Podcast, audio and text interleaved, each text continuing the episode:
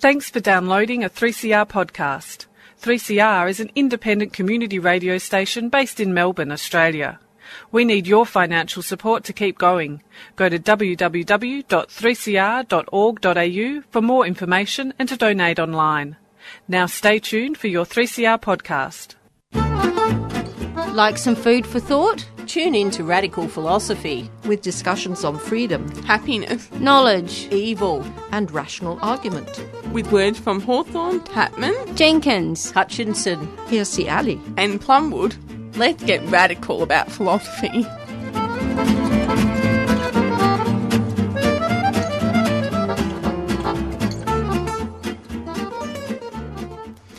Welcome to Radical Philosophy.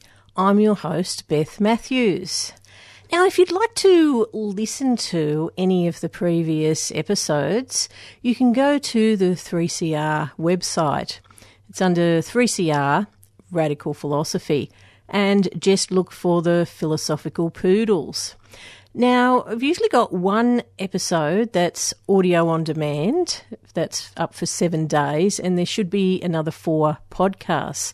And also, for any of the remaining oh, 50 or 60 interviews that I've done since Radical Philosophy began, you can go to the Facebook page. Once you're actually on to the 3CR website, there's a link on the right hand side, so you can go to the Facebook page and access all the interviews.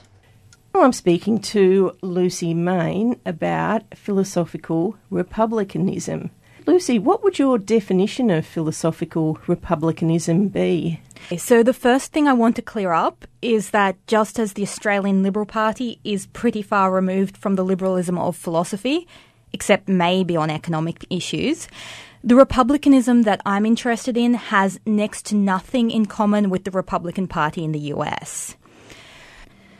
So, the republicanism that I'm interested in is a political theory that claims that the good we as a society should be aiming to maximize is freedom from domination, where domination is the ability of a person or group to arbitrarily interfere in the choices available to another person by altering the range of options available to someone, by changing the payoffs of the available options, or by assuming control over the outcomes which will result from the available options. To a Republican, the mere ability of someone to interfere in such a way is problematic, even if they never exercise that ability. What matters is not just that someone doesn't interfere with you, but also that they can't, and that they know that they can't, and that it's common knowledge that they can't. This is important because where domination is a factor, people will often modify their behaviour to avoid being interfered with. The classic example of this is a slave with a kindly master who never punishes the slave and allows the slave the liberty to pretty much do as he or she pleases. The slave can be said to have a lot of liberty, but nevertheless, the fact that the master could, if he desired, revoke all these privileges is going to affect the way the slave acts. He or she is highly unlikely to ever act in a way that could jeopardize his or her master's kindly disposition. Furthermore, even if the slave is confident that the master is truly kindly and would never mistreat her, even though this is legally permitted, the slave must always be aware that if the master changes, perhaps through death or a forced sale, then the slave's circumstances could change in an instant. Due to this possibility, even the most well treated slave could never feel secure. The origins of Republican political theory are in challenging the absolute power of monarchs. The motivating concern was that a, that a ruler with absolute power, even one who was benevolent and an excellent ruler, nevertheless left his, because let's face it, it nearly always was a him, left his subjects unfree in an important way, because everything could change on the whim of the monarch. And even if it didn't, circumstances would surely change on the monarch's death. However, I find republicanism interesting because the framework can be applied to a whole range of social issues. If you're concerned about domination, specifically the potential of someone to interfere with another, whether or not they actually do so, then you're going to be concerned about a whole range of social issues. The historical conception of marriage, where women had few rights, led to domination. The disproportionate policing of people of colour is dominating. Significant disparities in wealth are dominating. The ability of an employer to fire an employee without due cause is dominating. This doesn't mean that all these relationships must be abolished, but it does mean that strong protections need to be implemented to ensure that the weaker party is well treated not through goodwill or charity, but by right.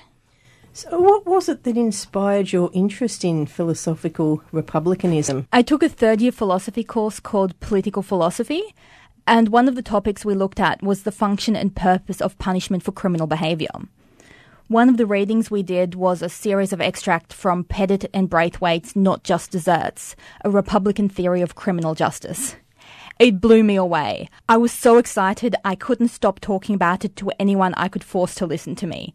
I was probably quite obnoxious about it, actually. As someone with consequentialist leanings, I've never seen the point of punishing a wrongdoer just because that's what justice demands. The backwards looking nature of punishing, even where it leads to worse outcomes, just doesn't compute for me. At the same time, punishment to rehabilitate the offender can easily veer into Orwellian territory. So, this book was the first account of criminal justice I'd come across that made sense to me.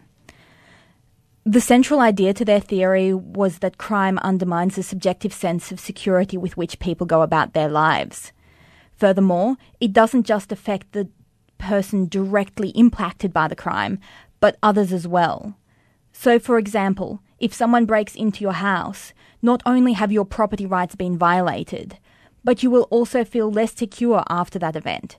You might hesitate to purchase expensive things in the future, and you might spend a lot of time in a fearful state worrying about a future break in. In other words, the crime creates an atmosphere of domination. The choices available to you and your perception of their attractiveness has been altered by the crime against you. Importantly, these effects extend to your neighbours as well. Even though they haven't suffered the crime, their subjective sense of security regarding their own property will have been affected, and their perception of the options available to them will also have been altered. The function of a Republican criminal justice system, as I understood Pettit and Braithwaite, is to, as far as possible, facilitate and, where necessary, restore the subjective sense of security that people need to go about their daily lives. This means addressing criminal behaviour, but importantly, it also means not overextending the powers of the police, because a fear of the police as well as of criminals can affect people's sense of security especially though Pettit and Braithwaite didn't explore this in much detail, members of minorities who are often disproportionately targeted by police. Maximising freedom from domination in the criminal justice sphere necessitates a careful balancing act. Criminal behaviour is dominating and needs to be prevented, but at the same time, the precautions taken to prevent criminal behaviour must not be allowed to become more dominating than the criminal behaviour they seek to prevent. So constant surveillance of the whole population or of ethnic or racial subsets of the population would not be justified, nor would excessive random stop and searches or locking someone up for life just for shoplifting. Also, if you look at the subjective impacts on victims of crime as being an important aspect of what is wrong with criminal behaviour, then punishing the perpetrators becomes less important. Instead, an important consideration is restoring the victim's subjective sense of security as far as possible. This may involve locking up the perpetrator, but it needn't. It might require that the perpetrator provide some form of monetary or material assistance to the victim, or that even if the perpetrator isn't caught, that the victim is provided with some form of support and compensation, and not through charity, but as a right. It would certainly require, for example, that the way that rape cases are handled in court to be changed, since many victims currently find the experience of testifying and being cross examined to be more traumatic than the rape itself. And this is precisely the opposite of what an approach aimed at restoring the victim would do. I found their approach fascinating and wondered if the concept of maximising freedom from domination could be applied to social rather than legal issues. For my honours year, I decided to try applying a Republican framework to addressing catcalling. I ended up expanding my scope a bit and also looked at issues like fat shaming, racist remarks, and transphobic comments. I called these acts socially polluting acts, or SPAs for short. Now, it has been said that people who catcall, fat shame, or make racist remarks are exhibiting mere moral failings. Right. It's a rather mainstream position that being boorish or otherwise offensive is undesirable, and we can look down on a person who behaves that way, but they nevertheless have a right to behave in such a manner. If someone catcalls me on the street, for example, then I can be offended, and I can express this fact to him, and I can even try and persuade him to behave differently, but I can't expect him to stop. The negative effect such comments might have on me is generally acknowledged as being unfortunate, but it's a price that I must pay, and should pay gladly, for living in a country that values freedom of speech. Do you think that psychological harm can be just as bad as physical harm? I think it can, and I think that liberal theorists like John Stuart Mill have been too quick to dismiss all forms of offence as irrelevant. It's true that a lot of people, especially people in a position of privilege, find any challenge to their views offensive. Obviously, that sort of offence is necessary for the discussion of any number of important issues. And so Mill is right to argue that being merely offensive is not enough to warrant condemnation. However, there's a world of difference between the offence that comes from being disagreed with or having your worldview challenged, and the offence that comes from being dehumanised. Me offending a man by saying, hey, what you just said was sexist, or a gay person offending a sincerely religious person simply by walking down the street hand in hand with their partner, is not on a par with the dehumanising offences that come from, for example, being called a fat slut who deserves to be raped to death. Something which is unfortunately a commonplace experience for many women who are active on the internet. While the psychological harm that can stem from some forms of, of offence is erased by Mill, most contemporary liberal theorists acknowledge that psychological harm can be a relevant consideration. For example, Judith Jarvis Thomson agrees that the label of harm can be applied to psychological impairment, though not to mere offence. However, the phenomena I was looking at, like non physical street harassment, would only very rarely lead to psychological impairment. Being catcalled is offensive, annoying, unpleasant, disgusting, but it will not usually cause severe psychological distress leading to impairment. So even when psychological harm is acknowledged as being as bad as as physical harm, it isn't going to do the work that I needed to, at least not without a significant redefinition of the liberal conception of harm. Like someone stepping on your toe then chopping your foot off. And according to liberal political theory, someone who steps on your toe doesn't harm you either. You're listening to Radical Philosophy on 3CR Community Radio, and I'm speaking to Lucy Main about philosophical republicanism. Could you explain about liberal political theory? Liberal political theory is quite a broad area, but the basic idea is that any limit imposed on a person's liberty requires very strong justification. Issues like freedom of speech, freedom of assembly, and the freedom to live life as one chooses are central issues.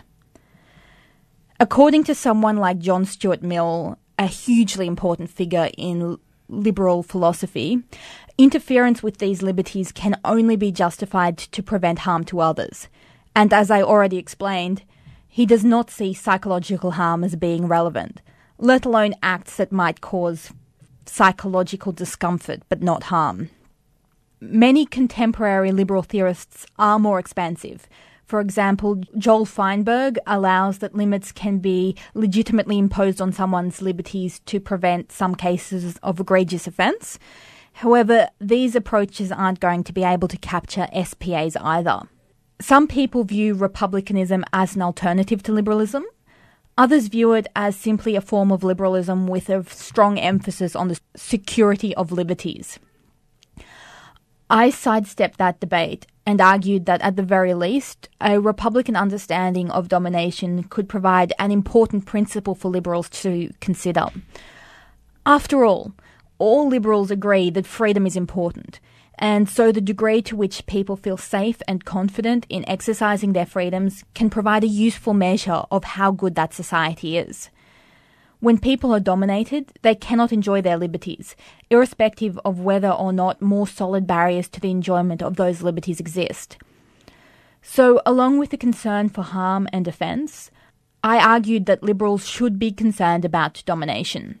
I then argued that this provides a framework for understanding and addressing socially polluting acts. What is your framework for understanding socially polluting acts?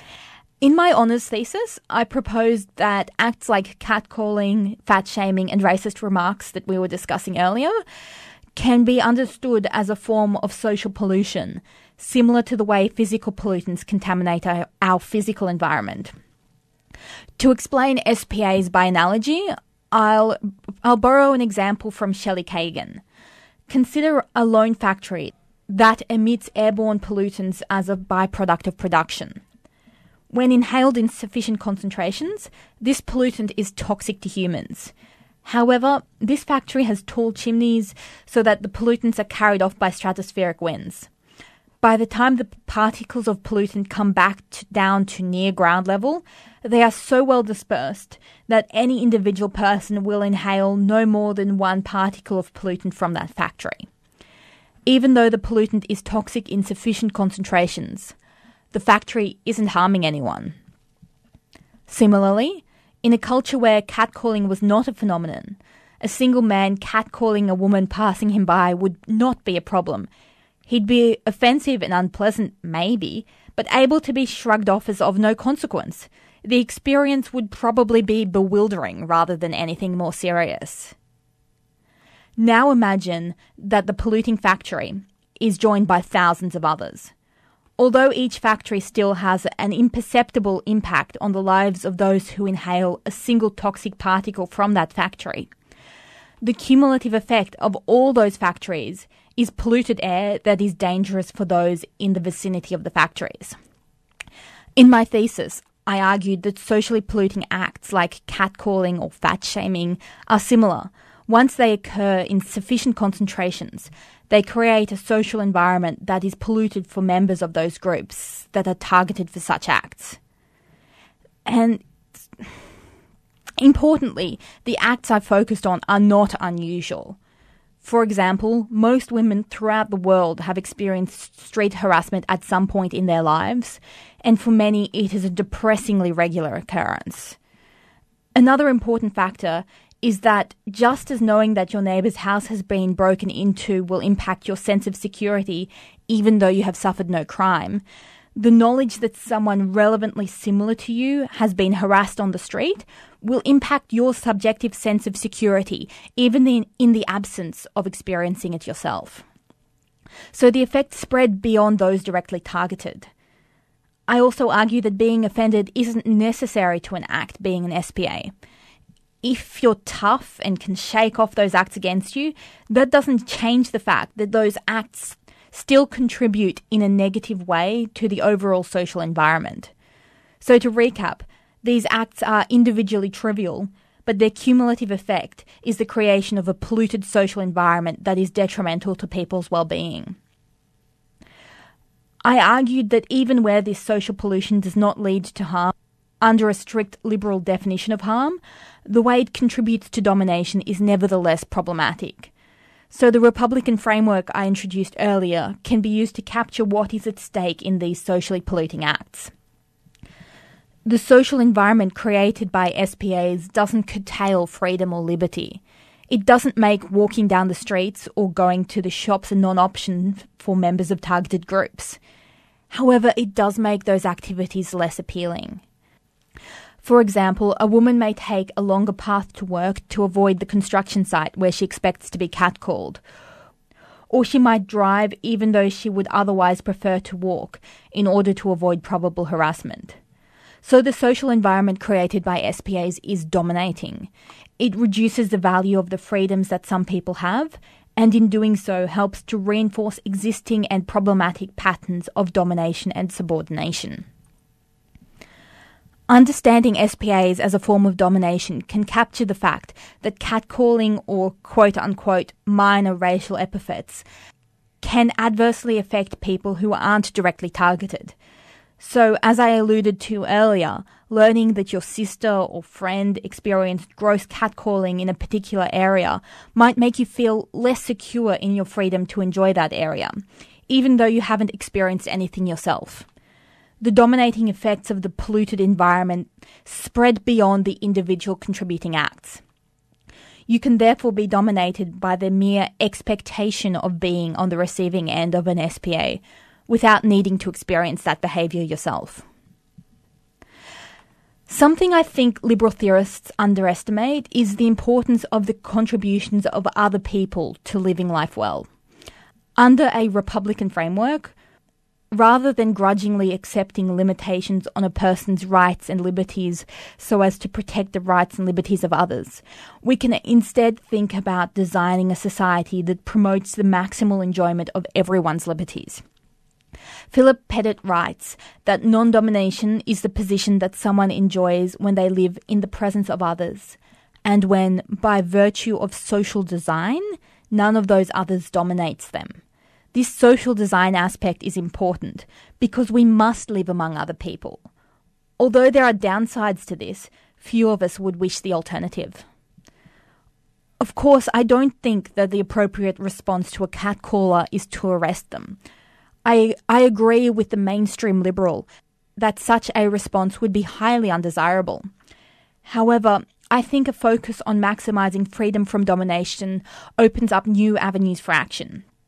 For example, when we understand that freedom from domination is a consequence of social design, it becomes potentially appropriate to re engineer our current social design to make our society less dominating. So it might be appropriate, for example, for taxpayer money to be spent on campaigns to change the social norms surrounding the behaviours involved in SPAs, educating people on why they shouldn't behave in these ways, and, and encouraging others to call out such behaviour when they see it. So, do you think that perpetrators really have any idea how much harm they're causing? Again, harm isn't what I'm focusing on. I'm focused on the social environment that such acts contribute to. This social infi- this social environment may be harmful, but even where it isn't harmful according to the strict liberal definition of harm, the dominating effect it has is still problematic and needs to be addressed. Now, to answer the spirit of your question, I think that a lot of perpetrators do know about the effects of their actions and just don't care, or even think it's a bonus, but some genuinely believe that it's just a bit of fun. The fact is that people who aren't themselves affected by the polluted social environment don't have to see it. They they just see isolated incidents that can easily be ignored or brushed off, and can choose to remain ignorant as to how these incidents work together to affect the people who are targeted. This also applies to people who are neither perpetrators nor members of targeted groups. They are often unsympathetic because all they see is the occasional minor inconvenience, which is totally surmountable without seeing the way repeated and prolonged exposure to such inconveniences builds up. Do you have any other future study plans in this field? I'll be starting my master's in philosophy at Monash soon, but I want to veer in a different direction. I'll be looking at a political approach to addressing how we humans should interact with animals. Spoiler, I'm not a fan of the status quo. I think my wrestling with novel applications of Republican political theory over the last year will inform some of my thinking, but I don't expect to be explicitly drawing on it in the immediate future. Though who knows what'll happen. And I've been speaking to Lucy Main about philosophical republicanism.